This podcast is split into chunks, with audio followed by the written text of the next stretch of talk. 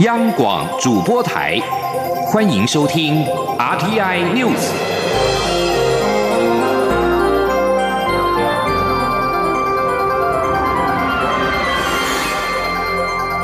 听众朋友您好，欢迎收听这节央广主播台提供给您的 RT News，我是张顺祥。首先把新闻焦点关注到是二零二零的总统大选，高雄市长韩国瑜的国政顾问团总召集人张善政昨天建议韩国瑜以宪法一中、台湾优先取代九二共识一中各表。对此，韩国瑜今天表示，两岸政策非常重要，他会在集思广益之后对外说明立场，不管怎样。和平、繁荣、互利共赢是最高追求目标。请听央广记者刘品熙的报道。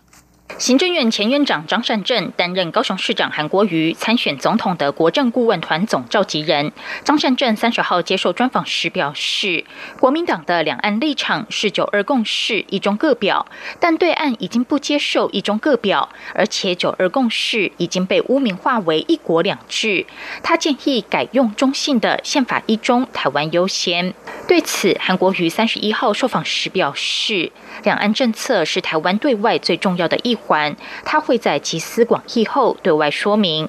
无论如何，和平、繁荣、互利共赢是最高追求目标。他说：“我们会整个集思广益之后，再来向各界来说明我个人的立场跟想法，还有如何能够最符合两千三百万人民的需要以及福祉，这是非常重要的。”那张善政院长做了他的表述。后续我这边也会有我的表述。此外，参与国民党内总统初选落败的郭台铭近日将返台。对于是否会与郭台铭见面，韩国瑜说他还在继续等待，等确定郭台铭返台后，他会再联系。至于基层仍有声浪，希望他找立委王坚平当副手，韩国瑜表示他都尊重。对于党内所有先进，他都保持最大诚意来倾听与交流。另一方面，继水果刀事件后，行政院长苏贞昌又批评韩国瑜讲话老是江湖味，开口就是酒味。对此，韩国瑜表示，他就任市长七个月来，从未喝醉过一次。有时为了应酬而喝酒，那很正常，但不代表他要喝醉，而且他没有喝醉的权利。他强调自己开口没有酒味，反倒是苏贞昌开口酸气冲天。央广记者刘品熙的采访报道。而民进党跟时代力量二零二零大选是否能够合作，至今未定。但时代力量是议员连署提案挺英，前发言人吴征也抛出跟民进党合作的议题，是否成为两党展开整合的契机，备受关注。对此，民进党发言人李问今天表示，尊重时代力量内部的讨论，但是在捍卫台湾自由民主的基础上面，民进党也会持续的跟其他政党。保持对话跟交流。记者刘玉秋的报道。时代力量近来爆发路线争议，二零二零大选要不要与民进党合作，党内意见不一。但前时代力量发言人胡征在脸书发出换言书，抛出实力应与民进党合作议题。台北市议员黄玉芬也在党内发起一起撑台湾，总统唯一支持蔡英文的联署提案，呼吁实力的党中央应尽速表态，总统人选支持蔡英文。对此，民进党发言人李问表示，基于捍卫。为台湾民主自由的立场，民进党与其他政党的合作都保持开放态度，也会持续针对合作议题进行讨论。时代力量内部的讨论，我们表示尊重。那民进党会持续在捍卫台湾自由民主的基础上，跟其他的政党保持对话跟沟通，以开放的态度，呃，来达成台湾民众所希望的捍卫台湾自由民主最大公约数。那持续。跟其他政党保持对话与交流。民进党预计八月底前完成所有区域立委提名，目前仍有二十二个征召选区尚未提名。由于部分征召选区寻人不易，也涉及与时代力量等第三势力合作的可能性。但实力近来在两党尚未沟通下，纷纷在民进党既有选区上提名。立委人选，导致泛绿多个选区重叠，增加后续研商合作的难度。民进党基层自提的声浪也日渐高涨，尤其台北市有六个选区是布局重点，民进党多位议员都强烈表达应提自己人。提名策略小组近期就将决定提名人选，并于八月七号召开中指会，通过第二波的征召名单。如今实力内部抛出合作议题，是否会促成两党整合的契机，引发关注。中广电台记者刘秋采访报道。红海前董事长郭台铭在国民党初选失利之后出国散心。三十号，他在脸书上贴文重提政见大健康产业。他说：“对于健康还能做更多，大健康产业是台湾可以发展并且傲视亚洲的产业，福国利民永远是他的目标。”这是人在国外的郭台铭第二次透过脸书重提党内初选时的政见，种种举动让外界对于郭台铭未来动向更加好奇。今日传出他将跟台北市长柯文哲合作，郭粉也自发性的发起独立参选连署。不过郭台铭至今还没有回应，幕僚仅表示郭台铭八月初回国就会向大家说明。继续关注的是台北股市的表现。苹果第三季营收止跌回升，第四季财测优于市场的预期，盘后股价大涨百分之四点四八。而台北股市今天是开低震荡走低，苹果概念股跌多于涨，指数失守一万零八百点的宽卡。而现在是台湾时间中午的十二点六分，目前台北股市下跌了十八点，一万零八百一十二点，成交金额暂时是八百三十七亿元。蔡英文总统今天接见一百零八年东太平洋拳击联盟青年金腰带拳王得主洪家庆。总统表示，这是台湾史上第一次有选手赢得这项赛事，非常了不起。他要请教育部跟体育署继续支持拳击赛事的推广跟选手的训练。对于洪家庆以及在场多位职业拳击协会代表，都是来自蔡总统的故乡屏东。总统还笑问。屏东人特别会打拳击吗？请记者欧阳梦平报道。蔡英文总统三十一号上午在总统府接见一百零八年东太平洋拳击联盟 OPBF 青年金腰带拳王得主洪家庆以及中华民国职业拳击协会代表。由于洪家庆的外号叫“帝王鹰”，蔡总统一开始就问起这个绰号的由来。我们今天呃的主角洪家庆啊。呃，有个外号叫做“帝王”，嗯，这是什么时候取的？因为我是台湾族吧。哦，你是排屏东的排湾族，是。那老鹰算是象征。是。对，那所以我们那边呃绰号就想要有鹰字，对，就想要鹰字辈，就觉得呃在场上的那个气势可能就不会输人家。那这个帝王的呃由来，可能是因为我的名字叫嘉庆。是，对，对，真的很好记。我第一次看到你的名字，我就觉得哦，蛮好记的。蔡总统要洪家庆不要紧张，并让他讲解东太平洋拳击联盟的性质。总统说：“这是台湾历史上第一次有选手赢得 OPBF 职业拳击赛的金腰带。”非常了不起，他知道这些荣耀的背后都是苦练再苦练。对于家乡的年轻人能吃苦耐劳，他很高兴，也要对国家队的选手高度肯定。由于在场有多位都是屏东人，总统还笑问：“我们屏东人特别会打拳击吗？”另外，台湾女子拳击史上首位连两届在亚锦赛夺金的林玉婷也在场。总统特地为她进军二零二零年东京奥运加油，并表示，拳击在台湾曾经是相对冷门的体育项目，但近年来接连培育出优秀的选手，在职业赛事及国际赛事中持续写下好的记录。他感谢协会及教练们培训出一代又一代斗志旺盛的年轻人才，也请。教育部及体育署继续支持拳击赛事的推广以及选手的养成与训练，希望让台湾的拳击在世界舞台上发光发热。中央广播电台记者欧阳梦平在台北采访报道。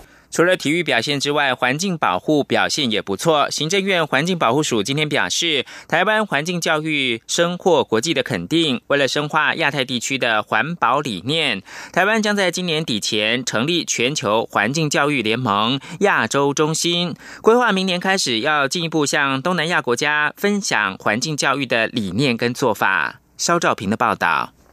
台湾与美国环保署在二零一四年携手发起全球环境教育伙伴以来，台湾在环境教育议题已经逐步在全球扮演领导地位。环保署综合计划处处长刘宗勇说：“这个全球环境教育伙伴计划就是我们跟美国共同发起的，所以现在的 leader 主要就是我们这两个国家。”那我们现在要走向区域，所以我们台湾在区域里面主要扮演就是我们希望亚洲跟东南亚这个亚太区域，我们扮演一个重要角色。之所以在环境教育议题获得肯定，就是台湾有不少学校积极投入生态学校计划，今年更有四百零四所学校符合美国国家野生动物协会的生态学校认证指标。刘宗勇就说，获得最高荣誉绿旗的新北市三峡区建安国小。还获得美国前环保署长吉娜麦卡锡的高度赞许。他说：“他们可以推动节能、节水、资源回收、生态保育。哇，那让他印象非常深刻。那后来就基于这样，我们就环境教局就持续要去大力拓展。那大力拓展部分，第一个就是我们希望环境教育全变成一个全球化，大家能够共同努力的目标。因为各位知道，最近一个很夯议题就是海洋塑胶废弃物的问题。”由于东南亚国家也深受海废问题所苦，因此全球环境教育伙伴将要把工作重点放在东南亚。台湾则是要在今年底前在台中成立全球环境教育伙伴亚洲中心，筹备亚太与新南向国家的环境教育工作。刘宗勇说：“配合新南向啊，经营整个新南向的环境教育工作。那我们现在也在规划整个亚太环境教育论坛啊，就是。”配合西南向法，东南亚国家大家互相召集，怎么去推动环境教育，让我们的环境未来会更的、更的变得更好。环保署表示，在全球环境教育伙伴亚洲中心挂牌后，计划要在二零二零年上半年与新南向各国完成初步了解，以便后续的合作计划。中央广播电台记者肖兆平采访报道。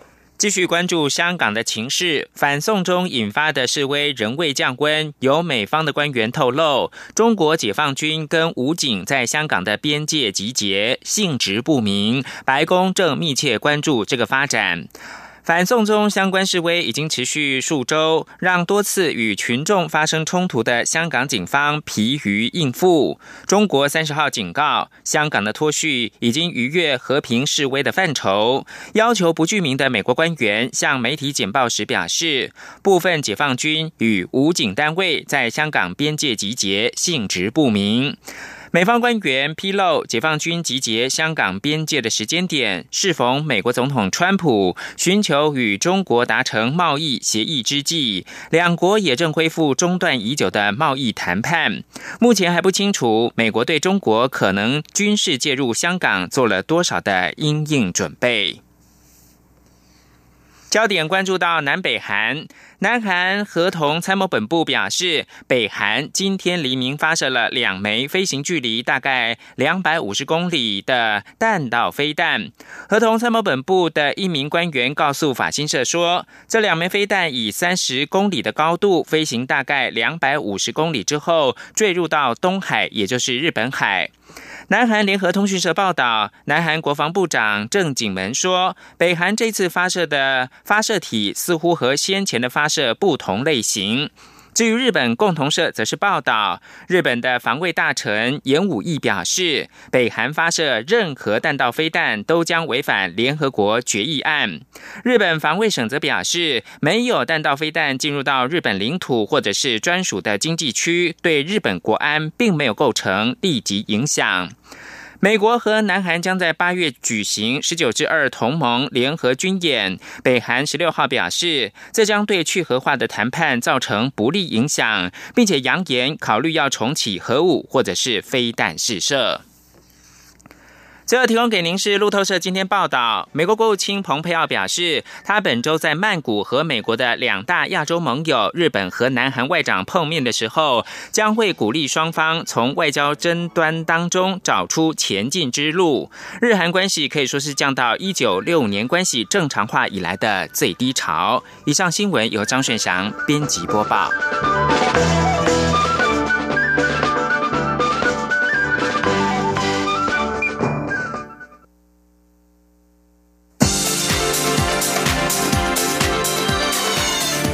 是中央广播电台台湾之音，欢迎继续收听新闻。欢迎继续收听新闻，我是陈怡君。科技部每四年会举办一次全国科学技术会议，明年即将要召开第十一届。由于台积电创办人张忠谋曾经在上一次的会议中批评缺少了产业界的声音，科技部长陈良基今天宣布将要提前筹备第十一届的会议。今年的八月二号就会由副总统陈建仁主持策略高峰圆桌会议，包括张忠谋、中研院院长廖俊志都会出席，讨论未来科技发展的策略。记者杨文军的报道。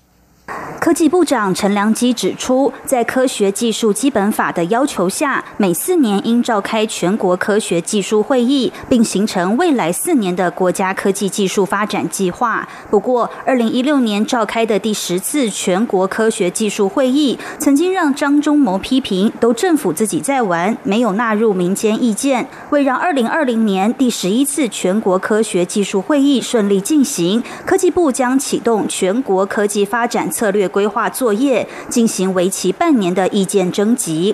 陈良基说，规划作业将从八月二号的策略高峰圆桌会议开始，由副总统陈建仁主持，邀请张忠谋、中研院院长廖俊志与鼎大校长等人共同探讨四大关键议题，包括如何让科技创新驱动经济成长，如何应应第四次工业革命，如何促进政府与民间合作扩大科研动能，以及如何应应人口。口结构变化对科技政策的冲击等。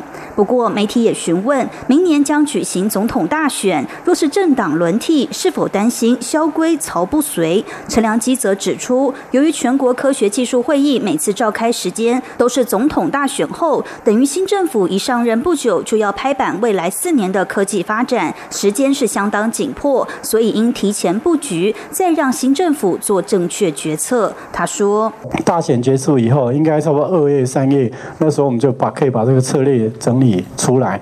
那那时候新的这个团队也正在形成，所以他他可以去开始去思考这个部分。那这样的话，也许顺利一上任，马上就可以去筹备新的呃全国会。那这样就可以把以前我一直在讲说，我们的策略政策跟预算是脱钩的情况。可以慢慢把它弥补起来。陈良基也强调，他自己参加过多次的全国科技会议，其实政治跟科技关系很薄弱，但最后要主攻哪几项，确实是跟政治有关。所以现阶段，他先提出解答空间及选项，分析哪些选项会面临哪些困难，再让新内阁拍板，才能对未来四年科技发展有注意。他说，身为一个部长，要做出高瞻远瞩的规划，这是基本功。中央广播电台记。记者杨文君台北采访报道。金管会公布三家台湾首播的纯网络银行业者名单，而金管会也预估，从核准设立到开业，最快八个月就可以看到台湾第一家纯网银的成立。不过，台湾国内目前不少的消费者仍然习惯到实体银行办理相关业务。纯网银成立之后，能否吸纳这些过去和实体银行粘着度很高的客群，还有待时间验证。记者陈林信宏的报道。台湾首播三家纯网营业者各强调未来将主攻的客户群，以赖 Bank 连线银行来说，锁定的是赖社群和赖生态圈的使用者。至于国家对江南银行，则是有电信数据的基础，目标客群为传统银行低关注的客户，还有需求没有被完全满足的客户。另外，乐天银行的目标客群为三十五至五十岁的白领，以及乐天电子商务为主的客户群，或是对日式金融服务有。兴趣手机重度使用者，纯网银在客群拓展成功与否，也成为未来能否持续经营的关键。政治大学金融系教授朱浩明认为，以目前邻近国家韩国和日本来看，即便纯网银已经发展多年，但大多还是呈现亏损。未来就看台湾国内纯网银如何实现普惠金融，以及翻转台湾国内民众对于传统银行的使用习惯。朱浩明说。那年轻世代可能他开拓的这个速度会会比较快一点了。那当然比较年年长者或会比较中年以上的话，哈，既有的实体银行的所谓数位金融服务也越来越完善了嘛。啊，他也看到，所以他不见得会完全移转到所谓存网银上面去啊。政治大学金融系教授伊乃平认为，纯网银开拓客群在三十五岁以下族群会比较快，五十岁以上就较有困难度，需要时间慢慢改变。不过，纯网银在既有的社群媒体推广一段时间后，就必须加入实体银行所开发的数位银行一同竞争。可预见，未来台湾国内银行又将进入另一场春秋战国时代。伊乃平说：“将来就是环境会有一段。”时间的这种整合混乱期，当当然等到结束了以后，会呃我们看到的就是少数的几家银行就呃服务我们整个金融的市场的环境了。但是市场越竞争，银行也会督促自我创新，提供消费者更多有别于过去的服务。这也是金管会希望借由纯网银的加入，发挥鲶鱼效应，带动传统银行在数位金融进一步创新。中央广播电台记者陈林信宏报道。继续关注选举的话题。二零二零总统及立委选举逐渐的接近，内政部在今天举行记者会，提供给民众捐赠政治现金的资格、额度、期间及方式四个小撇步，让民众可以捐的合法，又能够给自己支持的候选人加分。记者郑玲的报道。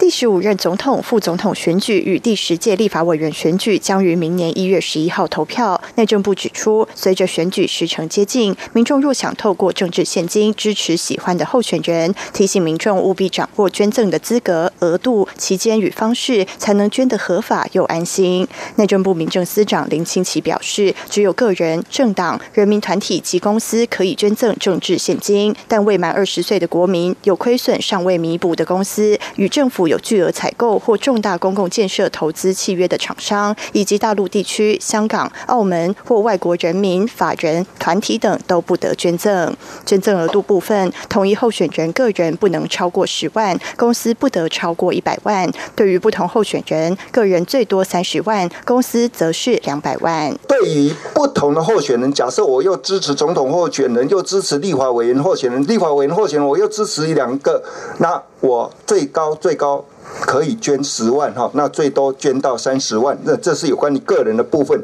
那对于公啊公司，如果要捐赠每一个候选人的话，一年哈最多是一百万哈。那整年如果我今天又支持不同的候选人，或是支持不同种类的候选人，我最多。捐赠是两百万。林清奇也提到，依照政治现金法规定，总统拟参选人在总统任期届满前一年可以开始收受政治现金，立委则是十个月前，因此目前都可以捐赠，但要注意收受截止日为投票前一日，也就是明年一月十号后就不得再捐赠。另外，在捐赠方式上，超过十万元必须以支票或金融机构汇款，捐赠后民众也记得领取收据，可作为节税证明。同时，捐赠者不得以本人以外名义捐赠，也不允许超过新台币一万元的匿名捐赠。内政部指出，依据历年统计，违反政治现金法而受罚的类型中，以民众超额捐赠最多，其次是有亏损尚未弥补的公司违法捐赠。提醒民众务必注意捐赠原则，否则可按违。反规定的捐赠金额，处两倍以下罚款。央广记者郑玲采访报道。台湾曾经经历过长达三十八年的戒严时期，其中有不少值得被记住的故事。由促进转型正义委员会主办、在剧剧团承办的“明白歌”音乐说书剧场巡回活动，八月起将走唱高雄、台南、苗栗、屏东、云林、宜兰、台北等七个白色恐怖时期重要事件的发生现世，借着由档案、口述史等史料中寻获的故事，将他们带回起点，传递。当地的故事。记者江昭伦的报道。走过戒严时期，人们习惯不问、不看、不听，渐渐的，许多记忆也消逝了。为了重建过去记忆，找回历史真相，促进转型正义委员会委托赛剧剧团策划《明白歌音乐说书剧场》，以多重的诉说与音乐演唱，重新拾回记忆，抵抗遗忘。制作人林心怡指出，台上演出形式相当简单，就是两名乐手加上两名表演者。透过念歌、歌谣和说书的方式，呈现白色恐怖年代里人们的生活样貌和维权体制的压迫历史。台上演出者会在不同桥段化身为台湾戒严前后的人民，台前民众则成为这场审讯的观众，让观众更能感同身受戒严时期人们会遭遇的处境。林心怡说：“我们希望可以多挖掘这些比较少人知道、比较少被识别的故事。我们想要表现的是，就是在在这样。”就是在这样子的一个危险体制的时代里面，就是就是一个人会经历什么？剧团也可以选择到高雄、台南、苗栗、屏东、云林、宜兰、台北等七个白色恐怖时期重要事件的发生现世，让散落在白色年代这些乏人记载、很少被述说的记忆碎片，在不易之地重新上演。此外，每场演出后，在剧剧团也会安排分享会，邀请受难者或受难家属诉说他们的遭遇，同时策划亲子工作坊，邀请参与的成人与孩子们共同讨论公平与正义，以及面对遗忘，我们应该有什么抵抗的方式。在剧剧团希望结合史实的理性思考，透过艺术的感性沟通，达到人权教育与社会理解，反思思考转型正义的可能未来。中国电台记者张超伦台北采访报道。继续关心国际间的伊波拉疫情，刚果民主共和国卫生部三十号表示，重要的交通枢纽国马市又出现了一起新的伊波拉病例。在此同时，自从去年八月刚果再度爆发疫情以来，死亡总数已经上升到一千七百九十人。国马是靠近卢安达边界，一个人口超过两百万的湖滨城市，而这也是自从去年八月刚果东部爆发了伊波拉疫情以来，当地的第二起感染病例。卫生官员表示，这是最新的案例，是一名来自东北农村社区的男子，他在十三号抵达了国马，后来被诊断感染伊波拉。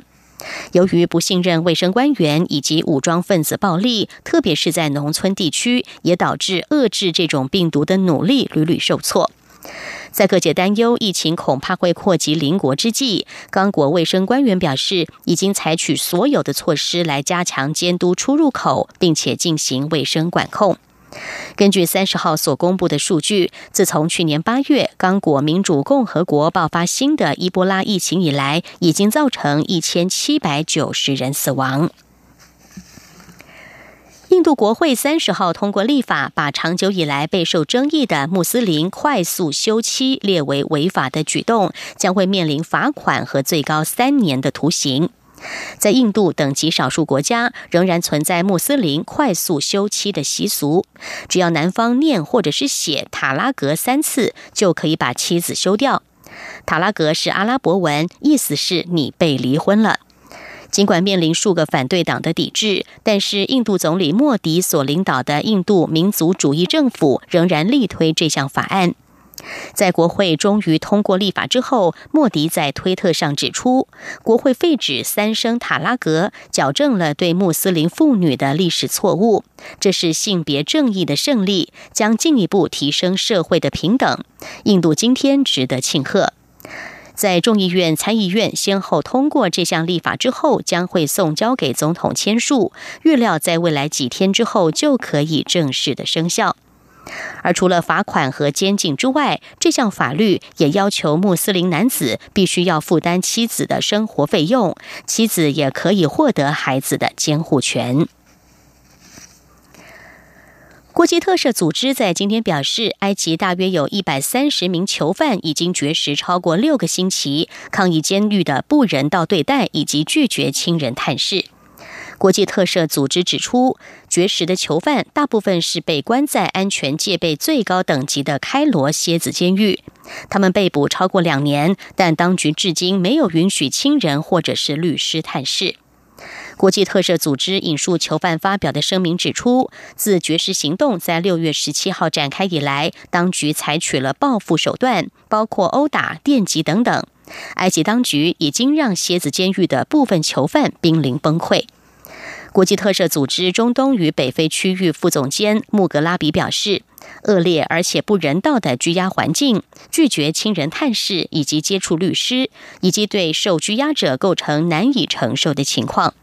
他说，拒绝让受拘押者见到亲人，埃及当局已经违反了埃及的法律和国际法。以上 T N News 由陈一军编辑播报，谢谢收听，这里是中央广播电台台湾之音。Bye.